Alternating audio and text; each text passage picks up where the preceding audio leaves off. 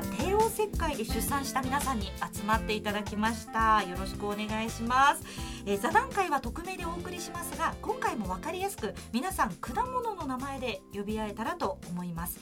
では一人ずつ自己紹介をお願いします。いちごです。お願いします。お願いします。と私は娘が今10ヶ月になりまして、はいえーと、最近そうですね伝え歩きがすごく上手になって、えー、ちょっと10秒ぐらいだったら立てるようになりましたね。はい、今スタジオの外で ああ手伸ばしてくれてる。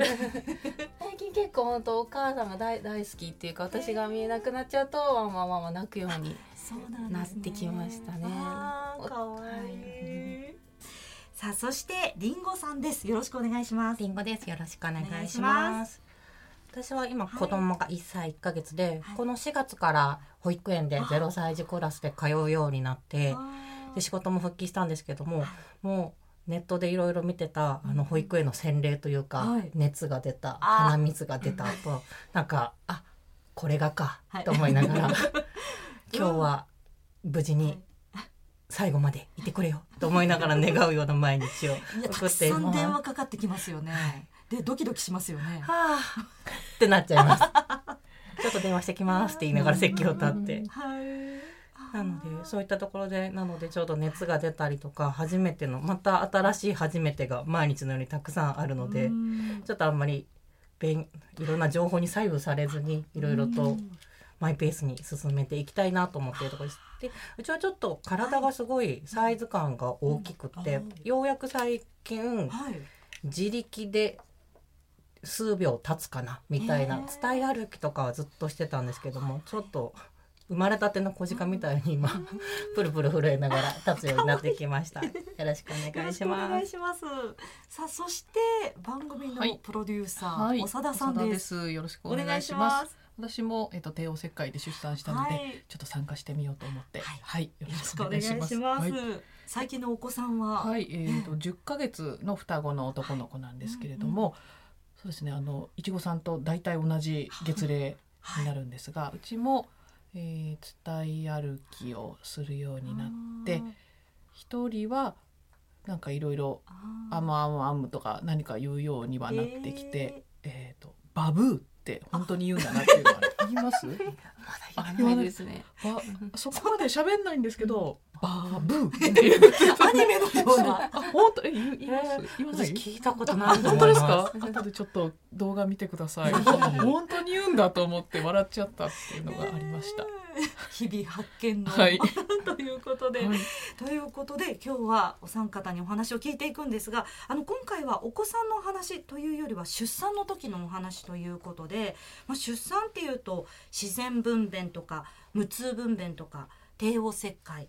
いろんな分娩方法があるんですが皆さんの出産前っていうのはその分娩方法っていうのを調べられたりこれにしようなんていう考えはあったりしたんでしょうか？いちごさんどうですか？そうですね。私はずっと無痛分娩でも産もうと思っていて、はい、まさか自分が帝王切開になるとは思ってなかったんですよね。なので帝王切開について全然調べてなくって、もう無痛のこう無痛分娩のリスクとか普通分娩の陣痛の乗り越え方とかそういうのばっかり調べていったのでこう分娩に関して結構帝王切開に関しては素人だったなっていうのがありますね。そこから帝王切開にしますってなったのはどんな理由だったんでしょうか？私の場合赤ちゃんが大きすぎてその私の骨盤にはまってこないっていうのが39週ぐらいの時に39週って本当に出産？そうギリギリ、ね、いつ来るか分かんないぐらいです、ね、そうなんですよ。お腹本当に大きくて、うん、毎日毎日苦しくて、早く出ないかなって思ってた時にもう帝王切開かなみたいな感じでこう。毎日毎日こうカウントダウンと言いますか、うんうん、明日ダメだったらもう帝王切開になるんだぞみたいな。そういう感じでこう指を数えてどれぐらいだったんですか？生まれた時は3600弱ぐらいで。大きめですね。そうですね。私も結構大きく生まれたみたいで3600とかだったので遺伝かなみたいな、うんうん、えでも本当にもう先生ともどうするってじゃあ帝王切開にする？それとも自然分娩ギリギリまで、まあ、無痛分娩そうですね。待つ？みたいな。先生が結構あっさりしてて、はい、なんていうかそうですね。帝王切開あ帝王切開にする？みたいな。しようよみたいな感じで あんまりなんて言うんでしょう。サクッとこう診察が終わっちゃってあとは本人が決めてねみたいな感じで。サクッとしてるかサクッとしてる。あそうですか。そうそうそうですよねなんか最終的にもう最初から可能性はあったんですけども最後決まる時はなんか次で見ましょう見ましょうとか言われてたのに、私はいつ言われるのかなと思ってたら「え帝王切開じゃないの?」みたいな最後のトーンになってたので。あ先生の中ではもうちゃんと決まってたんだな。それを私があえて聞いてなかったんだなって。だからなんかあまりそんなに難しくは先生たちは考えてないんだなっていうふうには感じました。えりんごさんはどれぐらいの週数とか月数で帝王切開にしましょうかっていうどんなきっかけだったんですかね？一番最初に妊娠が分かって、はい、ちょっとその時に合併症があるかもって最初に行った病院で言われた時にもう大学病院を紹介されてで大学病院に行った段階でちょっと子宮筋腫変性っていう妊娠の影響で筋腫が大きくなるっていう症状があったのでその段階でもう最初から帝王切開の可能性があるっていうのがもうほぼほぼ最初の時から。分かってた状態のスタートだったのでああそんな感じかっていうところで両方ともちょっと調べて勉強してっていうところででも普通分娩でいけるかなとかっていう話だったんですが最終的に8ヶ月とかのタイミングでその実は多分8ヶ月ぐらいの時にはもう決まってたけど知ったのはちょっと9ヶ月の前半とかそれぐらいのタイミングに。あ、わかりましたってなったっていうような感じでした。あ、じゃあもうそこからいちごさんもりんごさんも、おお、じゃあ帝王切開ならちょっと調べておこうかなとか、どうなるのみたいな、ちょっと調べてみたり、されました？術後の痛みとかそういうのを主に私は調べてましたね。ちょうどその私が産む1年弱前に職場の先輩が緊急帝王切開をしたことがあったのでどんな感じでしたかみたいなことを聞いたりもしていたのとなんかコロナ禍の出産だったので立ち会いとかできないことを考えたりとか一人で病院に行かなきゃいけないとかっていう不安を考えるとなんかその決まってる帝王切開の方がその。気持ちの部分ではすごいなんか楽なところもちょっとあったっていうか。この日が手術日だっていうのが分かってれば、ね、動きが取りやすいかなとか気持ちの準備も。ね、なのでその付き添いも NG ですみたいな話だったので大学病院だったから余計ちょっと厳しかったのかもしれないんですけども、はい、自分で夜中でも来れるようにちゃんと経路は確認しといてください、ドアとかもどこかもっていうふうに言われてたので。もちろんドアの前までとかまでは一緒に行っていいと思うんですけど、そこから先は基本一人みたいな、っていうのを聞説明されてたのでちょっとなんかドキドキすることが。それ確かに。だったのでなんかどっちがいいとかではなかったんですけど、ちょっとそういう部分での初めての出産っていうこともあって精神的なところでのなんかありがたさっていうのはちょっとあったかなとは思います。えー、なるほど。長田さんはどんなきっかけで、はい、私の場合は妊娠したら、はい、えー、出産は無痛分娩がいいなと思って、うんうん、産院をいろいろ調べたりしてたんですけれども、はい、えー、ある時、2つあるねっていうあの滞納っていうんですか？あの心拍確認とかの時に、あれ2つだねって言われてそうすると双子の場合かなりもう病院も絞られてあの対象外のところが結構多いんですよ。で最初行きたかったところも双子はあのダメですってなってで次に行きたかったところも二卵性まではギリギリ OK だけど一卵性はダメですって言われて、うち一卵性なんですけど分かれてないとかそうリスクがねハイリスクになるんですって。っていうので結局すごく大きな病院に入院することになったんですけれども。でその分かった時点から、まあ、大体双子の場合は帝王切開が多いっていうふうにあの調べて知っていたのでからまあ自分もそうなるだろうなと思っていてで詳しく先生に聞くと、うん、双子でもその経腟分娩っていう自然分娩も可能らしいんですよ。けどいろいろ条件があって、えーと、両方とも、あの顔あ頭が下の方にあるあの逆子じゃないっていうこととか。あとグラム数が最低でもこれ以上じゃないとダメとか、まあ、胎盤の位置とかもあるし、まあ、いくつか条件があってそれ全部満たせれば下から産んでも OK ですよって言われていてでどうしますかっていうふうにあ選択肢、そうなんですよ。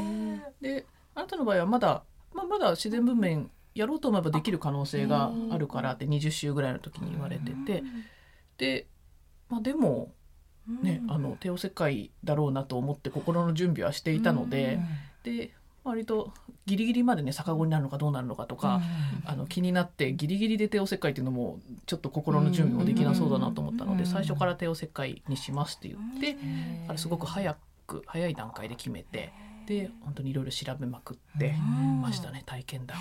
調べる中でなんかやっぱり心配になったりとか不安に感じることってありました、えっとぱりお腹を切るっていうのが、ね、生まれすぎて。そうですよね。すごい話。よく考えるとすごい話だなと思って。でいろいろ体験談見てると麻酔がちょっと弱かったみたいなのが出てきたりとか。めちゃめちゃ怖いじゃないですかそんなの。痛み感じるみたいな、痛かったみたいな体験談ありました。麻酔を追加してもらったみたいな。聞かないタイプの人もいるとかっていうのもなんか聞いたりしてて、そうなんですか？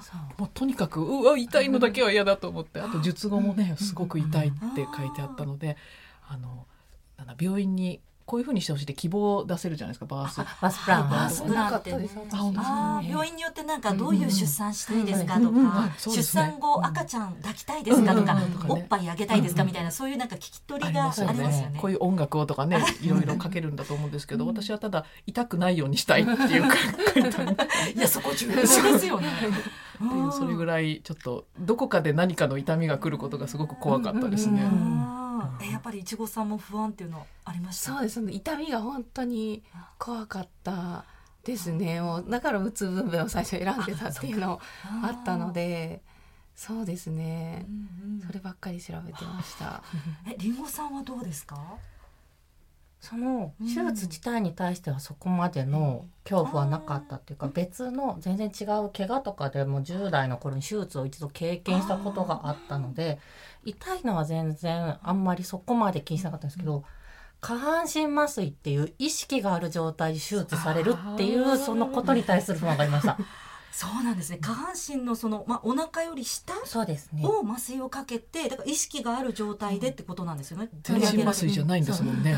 話が聞こえるとか、もしも何かがあった時に全部自分が聞こえてしまうっていうことの不安とか。でも見えてない何かが行われてるとかっていうのがすごいなんか変に考えちゃってそれを想像してそれがすごく怖かったですね。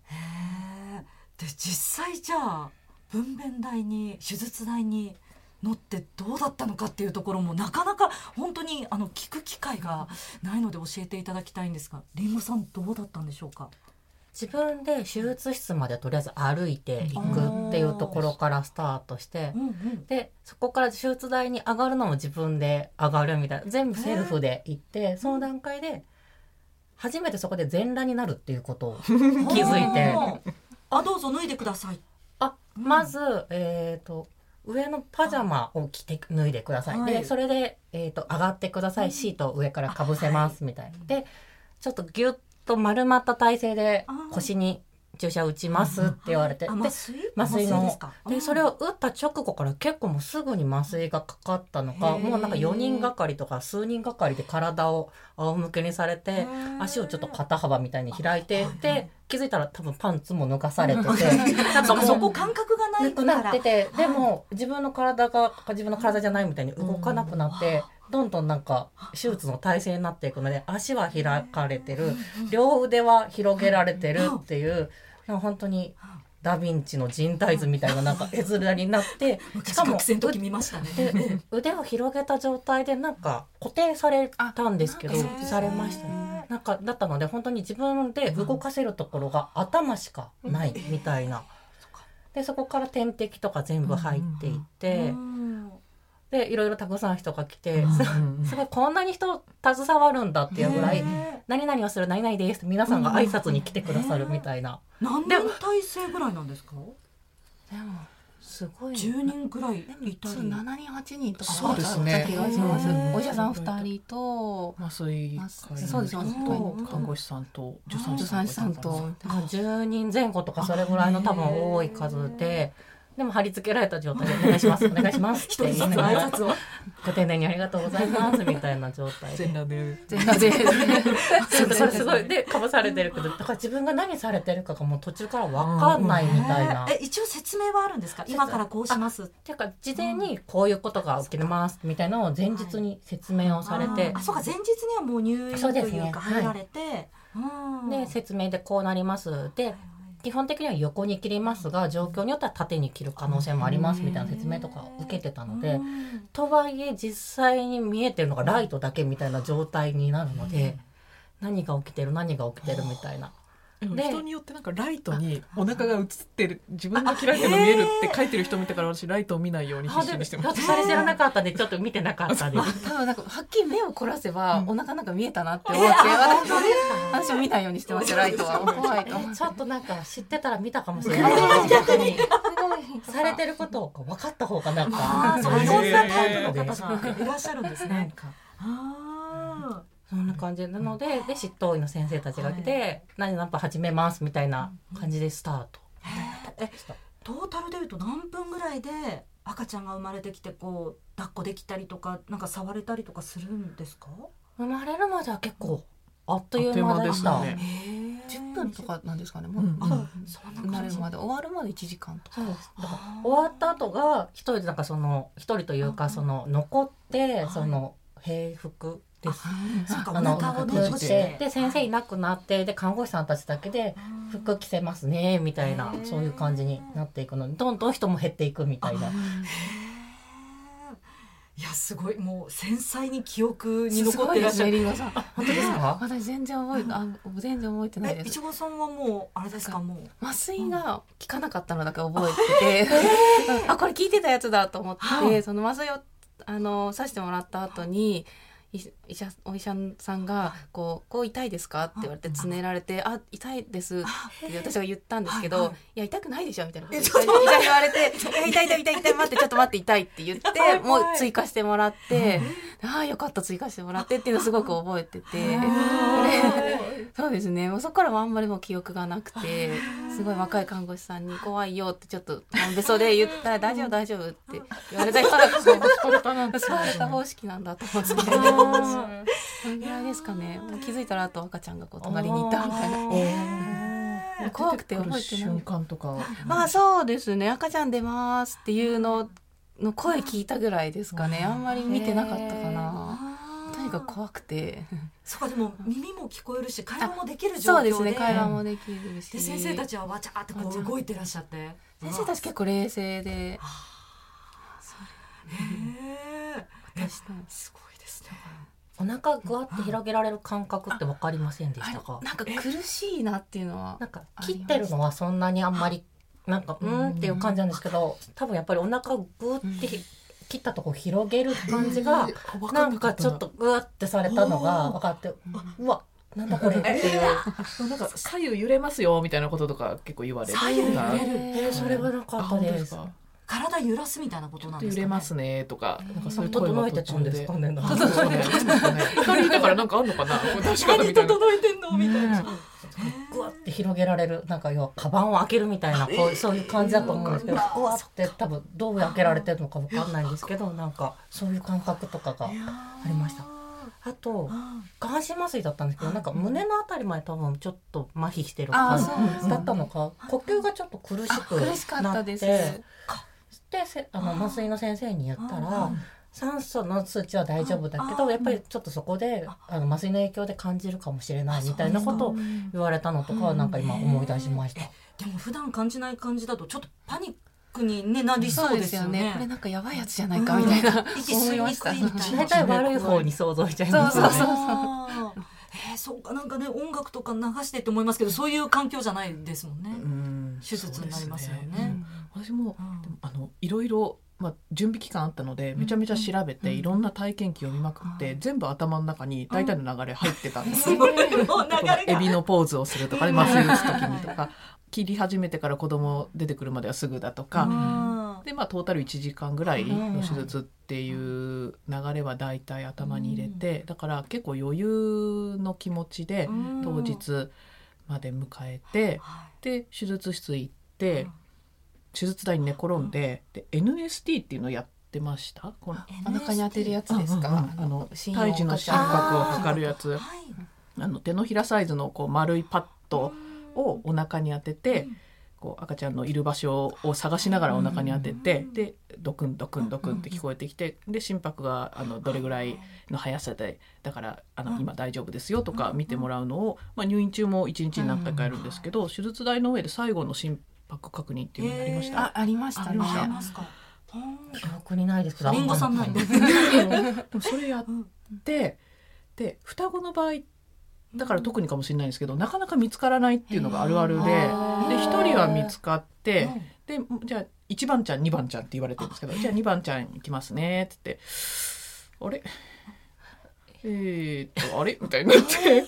それ手術台で仰向けの状態なんですね。でもう仰向けのでも辛いじゃないですか、お腹大きくて。そうですよね。他辛いですよね。で普通横向かしてもらったりとかできるけど、手術台では仰向けのまま心拍をこう測って本当に見つからなくて、あれ？あれ？うん？って言ってずっとこうお腹に当ててそれ結局15分くらいかかったんですよ。仰向けのまま。すごい怖い。そう。そこで一気に怖くなっちゃって余裕だったのに、あれ？かでも心拍が確認できないということがまず怖いし、仰向けになっててなんか気分悪い気がするってなってきて、三千グラム三千グラムだったとしても六キロの、ね、重さがずっとかかってるっていう感じですもんね。そうなんですよ。で本当に怖くなってきて。あれなんか息苦しい気もするし気持ち悪い気もするしどうしよう。あれこれ今日このまま手術始めるのかな。やだ今日嫌だって言ったらどうなるんだろう。っ てすごく手術台の上で考えてこう15分ぐらいずっともう待ってるしかないのでああダメかもしれないダメかもしれないって結構おかしな精神状態になってきて。そうなんですよねイメー。ジできてたはずだけど、実際になってみると狂ってきてだんだんそのタイムスケジュー。ルとかもで怖くなってでああって思ってるうちにまあでも心拍取り終わってじゃあ行きますねってそこから本当にテキパキ進んでっちゃうから。とじゃあこっちのベッドに移ります。せーの。みたいな感じでみんなで移されてでじゃあ麻酔打つので丸まってください。あこれが噂のエビのポーズだなと思いながら。でもお腹大きいのでなかなか丸まれなくて、ね、ちょっともうちょっとって言われてそうそ う。限界みたいな。感じこれ以上はそう。するとねあの周りの人がグッて押さえてくれてで麻酔打たれて。で私の時はそのスースーしますか？これっていう麻酔効いてるかの確認でなんか冷たいものをこう当て、うん、そうですね。でお腹の方に当ててスースーしますか？って言われて。やっぱり麻酔が効いてないっていう状態が怖いって前からあったので、うん、あれスースー？する？気がするなあれこれスースー？どうなんですかね？かなどうかな？みたいななんかよくわかんない答えしちゃって、うん、ただまああの麻酔科医の人慣れてるのか、うん、今度は肩の方にやって「これはスースーしますか?」スースーします」こっちはどうですか?」って「ああこっちとこっちどっちがスースーします?」って。どんどんこう聞いてくれて。上の方がスースーします」とか言ってそれで何回も繰り返してるうちに「じゃあ始めますね」ってなって て。で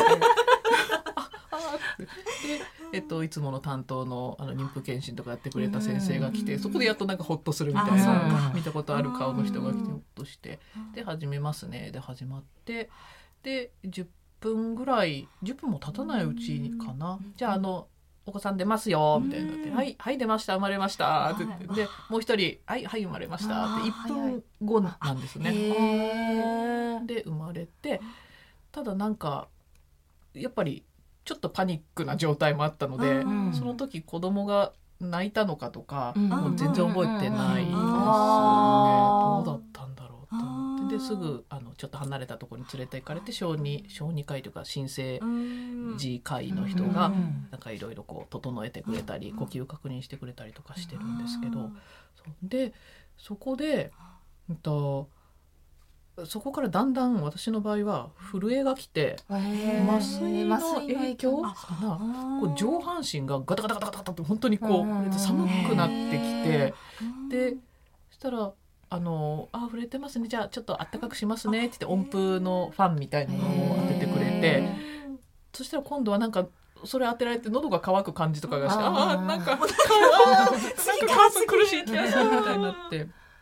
でそこからが私問題があって、えー、結局帝王切開のお腹閉じるまで3時間かかったんですよ。えー、どういうことですか？でえっとあのもともと低地胎盤で、あの子宮口の赤ちゃんが出る子宮口の近くに胎盤があって、でそうすると子宮の下の方に胎盤がある場合なんか、ね、出血が多くなる可能性があるって、ね、言われてましたね。なんか子宮の構造的に下の方にできると剥がれた時に出血がなかなか止まらなかったりする可能性があるって言われてて。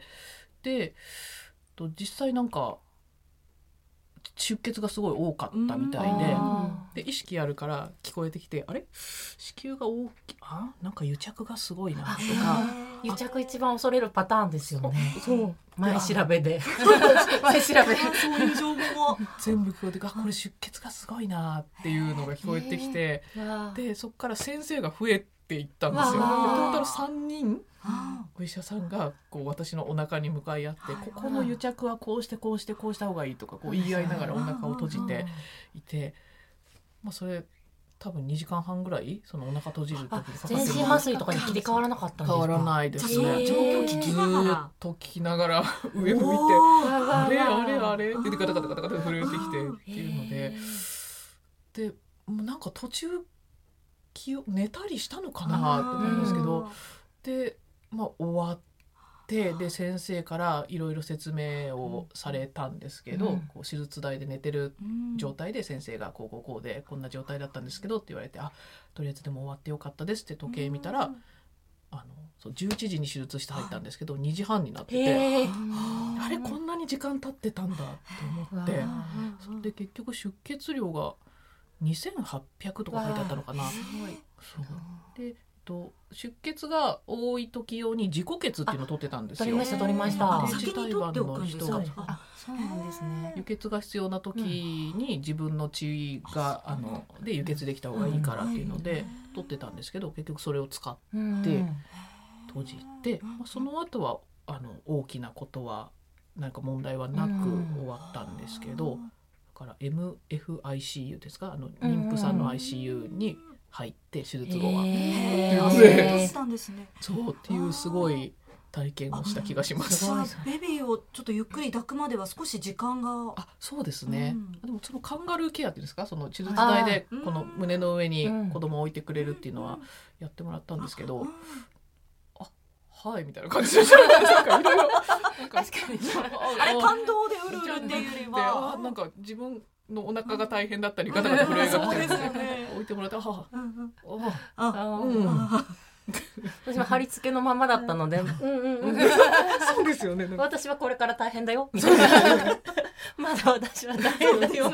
そっからだってよく聞きますよね。その帝王切開経験された方は、その手術の後の痛みっていうのはどうだったんですか？いちごさんどうでしたか？そうですとにかくあでもその手術台の上でお腹すごい押されて血を出す行為みたいなのを看護師さんがずっとしててそれが本当にとにかく痛くて。その時はもう感覚あるその時そうです。麻酔が多分ちょっと切れて多分2時間ぐらい経ってそうなんですよ。それ痛い痛い痛いと思いながらずっと看護師さんこうやってお腹を押して痛いな痛いなと思ってそれが終わって分娩手術室から自分の部屋に戻ってからもそうですね。麻酔が切れてくるのがすごい分かってはっきりと。あだんだん痛いだんだん痛いみたいなあとあと後陣痛後陣痛って言いましたっけ？あ,、ね、あれの痛みなのか傷の痛みなのかがちょっとよく分からなくてとにかく痛いですっていうのはでも我慢しないでこう看護師さんに言うっていうのは決めてたので麻酔ロキソニンみたいなのをもらって、痛み止めは結構。追加でくれたのでそれを飲んでなんとか痛みをしのいでってやってたんですけどでもその日は本当に痛くて眠れなかったですね夜は。なんか眠れない時って睡眠導入剤みたいなのもらえたりするんですか、ね、それもらえなかったですね。それももしかしたら病院による、かもしれないですね。私は本当ちっちゃい産院で産んだので。こんなところで手術するのって思ったんですけど 大きい病院の方がいいのかなとか思いながら。はあ、え、りんごさんはどうだったんでしょうか？とりあえず病室に戻るまではそこまで痛いとかはなくてまあナチュラルハイみたいなのもあるんだと思うんですけど生まれたっていう。終わったみたいなのも多分あるんだ。で病室に戻ってちょっと私は朝9時にその手術室に入ってっていうとこちょっとすごい一番朝一だったんです。多分お昼12時ぐらいになってちょっと痛いかもって思ったんですけど、その前に病室に戻った時に看護師さんから、うん。えっ、とこれにえっ、とその痛み止めが入ってます。なので痛かったら押してくださいみたいなそのけんあの点滴のラインのところに痛み止めのなんかへえもうつなげてくつださって。なげてくださってるのがあるみたい。で痛かったらもう押してください。ワンプッシュで大丈夫です。みたいな。自分でで痛か調整できる。じゃあ痛かったらまた押してください。みたいな。で使い切って大丈夫です。みたいな説明されて。痛いかも。痛いかも。みたいな。どんどん押して。ブシュブシュっと押して、えでもこれ使い切ったら私どうなるんだろうっていう どんどん痛くなってきてるかも。うんって思って。でも体がもうなんか本当に縛り付けられてないのに動けない。寝返りも出ないしあ足も動かせないしみたいな。うんこれはなくなったらどうなるんですか？って呼び呼んで聞いて。うんそしたら「あその後はまあちょっと薬は状況によって変わります」って説明されてその後は結局錠剤になったんですけど。でも私はその手術室でいちごさんがされたっていう、あお腹を押すっていうのが病室に戻ってからで、うんでその時に相部屋にしてたんですよ。個室にしてなかったので、はい相部屋でお腹押されて、うん激痛なのに叫べないっていうか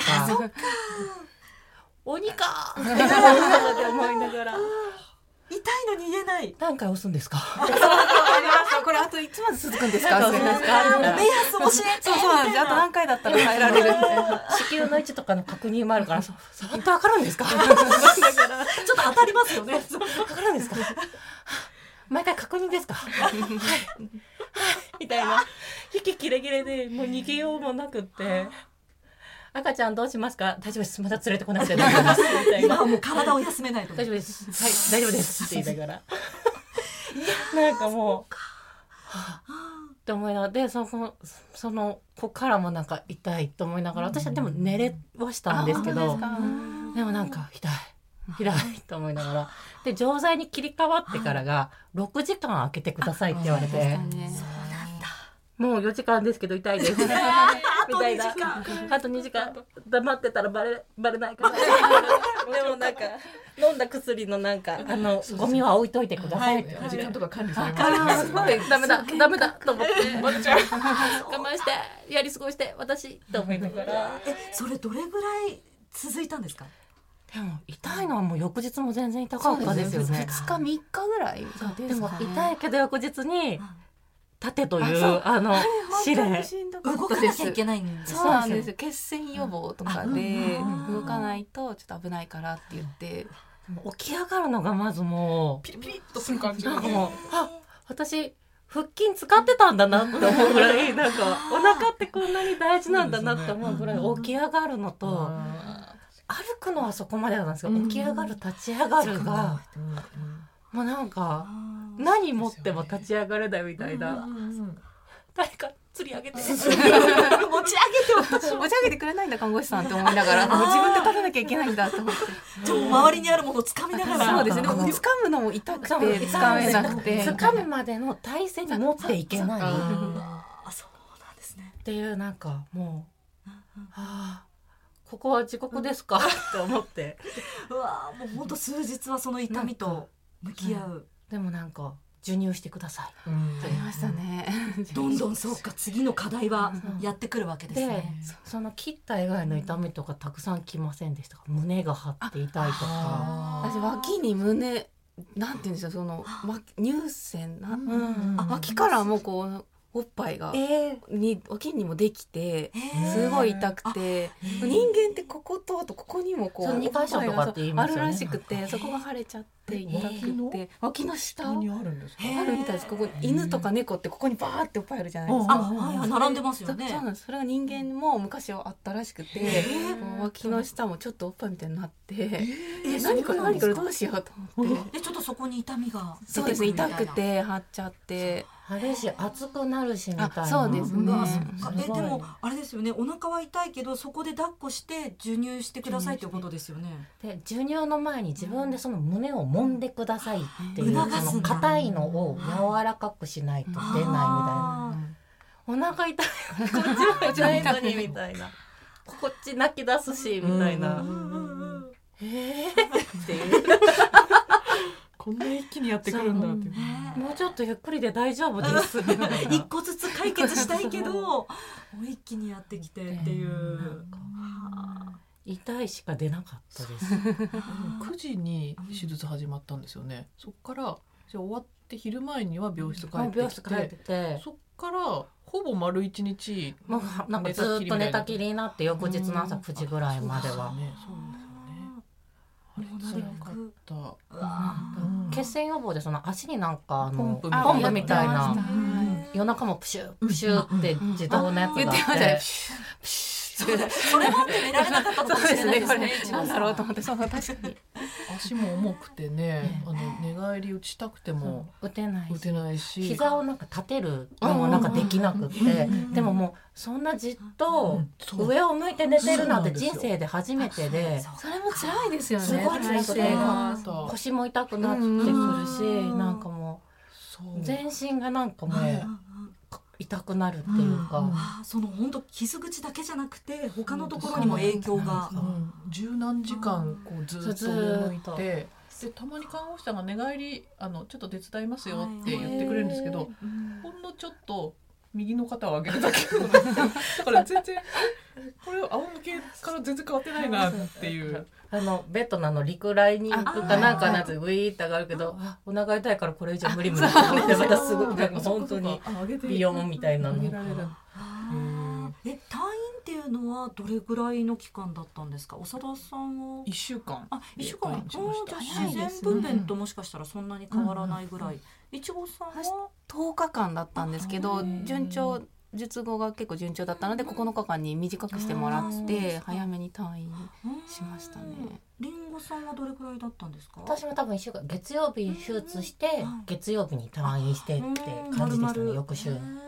じゃあその退院の時は痛みって落ち着いてるんですか？それとも退院の時もまだあるよっていうただちょっと痛いちょっと、そうですね。でも歩けスタ割とスタスタは歩けたかな、すごいじゃあその回復力すごいですね。その一週間ないです私授乳室まで夜中行かなきゃいけなくってあの母子同室じゃないタイプの相部屋だったんですよ。夜は子供を預けますっていう前提の部屋で。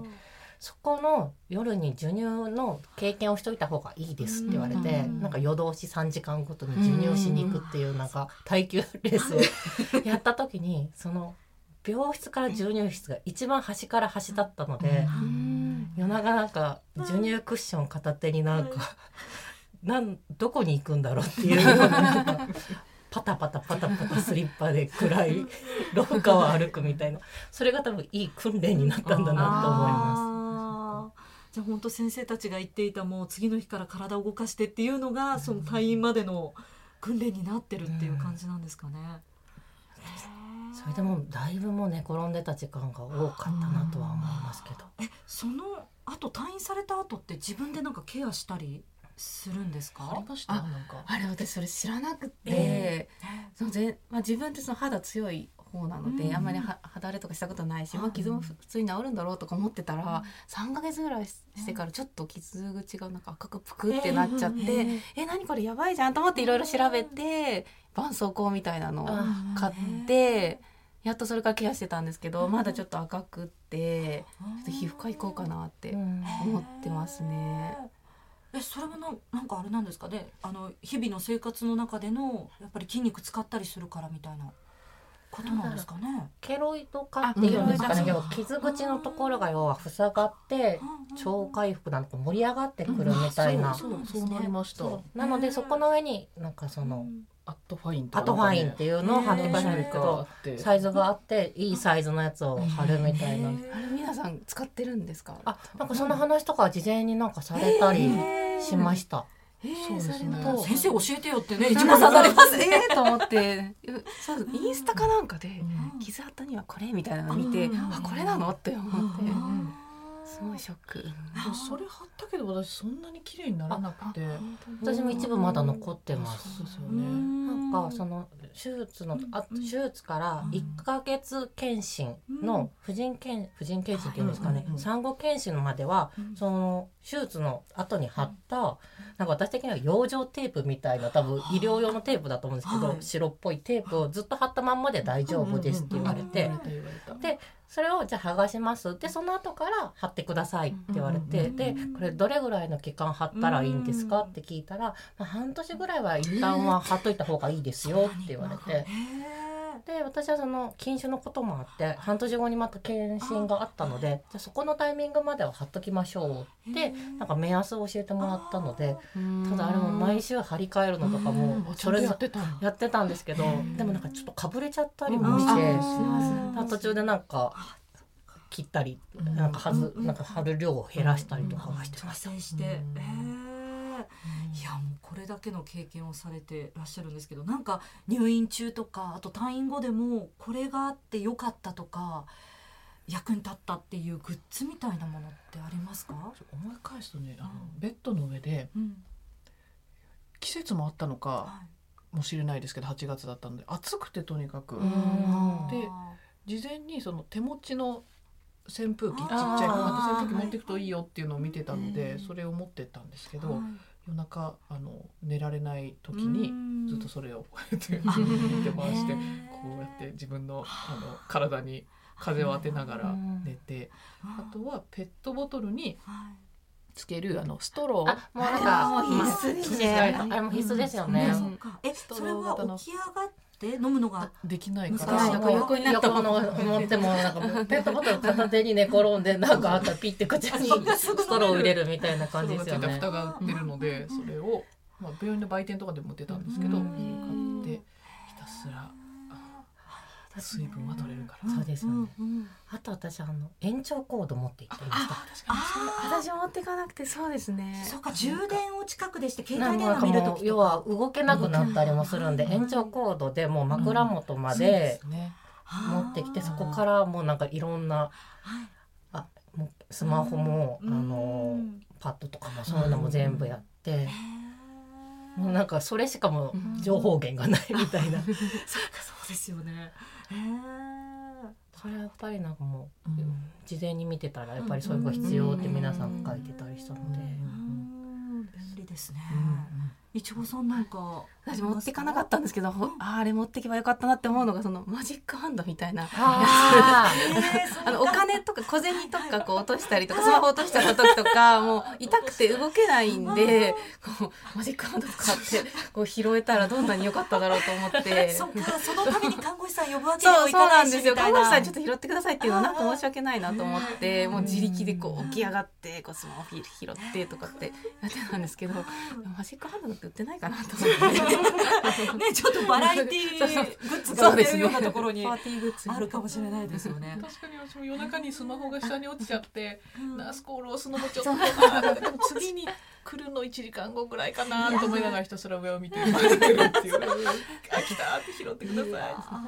押していいんですよって言われたけどいやちょっと押せないなって。いや本当にその帝王切開っていわゆるそのあのお三方経験された予定されている帝王切開があるのとあとは緊急帝王切開っていう、うん、あのね、赤ちゃんとかお母さんの安全を守るために緊急で帝王切開になりますよっていうそれぞれのまたパターンがあるかと思うんですけどでもあの、ね、これだけの経験されてて一方で SNS なんかで帝王切開楽だよねみたいななんかそんな話もちょっと一瞬上がったりして、定期的にねなんか、ね、ねありますよね。いやもうあのそもそも比べるものでもないと思うんですけれども、今経験されてみてりんごさんいかがですか？私もその SNS とかでちょうど記事とかを見た時に、コメントされてる人のが見たと,、と文章なんですけど、はい。自分のためじゃなくて誰かのために自分の体を切るっていうのは帝王切開とかでしか基本はないしあとは移植の時のドナーになる以外にないっていう。誰かのために切るっていうことはやっぱりすごいリスクがあって自分も死ぬ可能性があるのにそれができるっていうことは何一つ恥ずかしいことじゃないよっていうのとかを見た時に「ですよね」って思って。やっぱり死ぬかもなって勝手に手術前に思ったりとかいろんなちょっと情報があったりとかそういうのがあの漫画とか小説とかになってるのとかを見て実際に亡くなられてる方とかっていうのを見てたので。もしかしたら自分がこれで死ぬかもしれない出血多量とかでとかって思ってた時に産んでよかったっていうのと自分も生きててよかったって思ったのでその産む時に踏ん張るっていう意味の苦しみはなかったんですけど、やっぱりそれは関係ないのかなみたいな、とはすごい思いました。いちごさんいかがですか？そうですね。なんか私もやっぱり産む前は帝王切開、うん、どうなんだろうみたいなふうに思ってたんですけど。やっぱり産んで当事者になって本当にしんどくて痛い思いたくさんして、やっぱりその死ぬかもしれないっていう覚悟をして手術台分娩台の上に上がったので当事者になると全くその議論っていうのが SNS のそのバッシングの議論っていうのが全く気にならなくなったっていうかなんかどっか遠いところで産んだことない人がこう議論してるのかなっていうふうに思って全く自分と関係ない話みたいに思えてきてなんて言うんでしょうこう距離を置けたというかあんまり気にすることなくなったんですよね。その帝王切開だからとか無痛だからとかそんなの関係なくて。まあ、子供がいるからいいやみたいな感じになりましたね。すごい逆にというか強くあそうですね。なんかこう達観した感じ。で す。えー、長田さんはどうですか？そうですね。うんと私も帝王切開ってそんなに痛くないのかなとか確かにその普通、うん、自然分娩するよりは楽なのかなっていうのに近いことを考えたことはあったんですけど、うん、でも実際体験してみるとまた全然違う痛みと苦しさはあるので、あのおっしゃった通り本当に比べるものではないなという感じが、うん。しますね。いや良かったです。ベビーのいる生活迷える子育て応援ポッドキャスト。番組では座談会に参加してくださる子育て中の皆さんをいつでも募集中です。またこんな悩みがあるのでいろんな人の経験談を聞きたいというテーマも募集しています。番組インスタグラムの DM またはメールアドレスベビマヨアットマーク tbs.co.jp bebimayo ローマ字でベビーマヨアットマーク tbs.co.jp へお願いします。そして今回取り上げたテーマについてあなたの経験談を SNS に投稿していただけると嬉しいです。その際はハッシュタグカタカナでベビーマヨをつけてください。いや皆さん本当に今日いろんなお話伺ったんですけど座談会してみていかがでしたでしょうか？いちごさんどうでしたか？そうですね。帝王切開の方の他の方の話って聞くことがそんなにないなかったので、なんて言うんでしょうすごく楽しくお話できましたね。自分の中ではこう痛い痛かったっていうのがすごい思い出の中にあって辛かったなっていうのがあったんですけどこうやって話すことによってちょっとな面白い話になれたので 消化できたのでよかったなって思います。必需品はあれですね。長いコンセントとそうですね。マジックマジックハンドですね。りんごさんどうでしたか？やっぱり振り返ってみて、なんかそのああの時があったから今があるんだなってあの痛みに比べたらまだ今は痛いとかはないか乗り切れるなとかっていうのが改めちょっと振り返れてよかったなっていうふうに思います。うんありがとうございます。長田さんどうですか？ですね。あのこんだけ話してきて、すごいあのこれから帝王切開をする人は怖い話をたくさんしてしまうかもしれないですけど、うん、今振り返ると、そんなねあの。うんこうやって楽しく出せるぐらい だしその時は痛かったりしましたけど、うんまあ、トータルして大丈夫。だからあのそんなに怖がらずに、まあ、でもいろいろあのお医者さんとリスクとかねあの体調を整えたりとか相談しながら、はい、望んでもらえればと思います。ありがとうございました。はいさてこのポッドキャスト収録はお子さんを連れてきていただいても OK です。え今日もですね、えー、お一人赤ちゃんが来てくれております。あのスタジオの中から見ていてもとても癒されます。ありがとうございます。えこのポッドキャストを聞いてくださった子育て中の皆さん東京赤坂のこちらの TBS に来てベビマヨ座談会参加してみませんか？メッセージお待ちしております。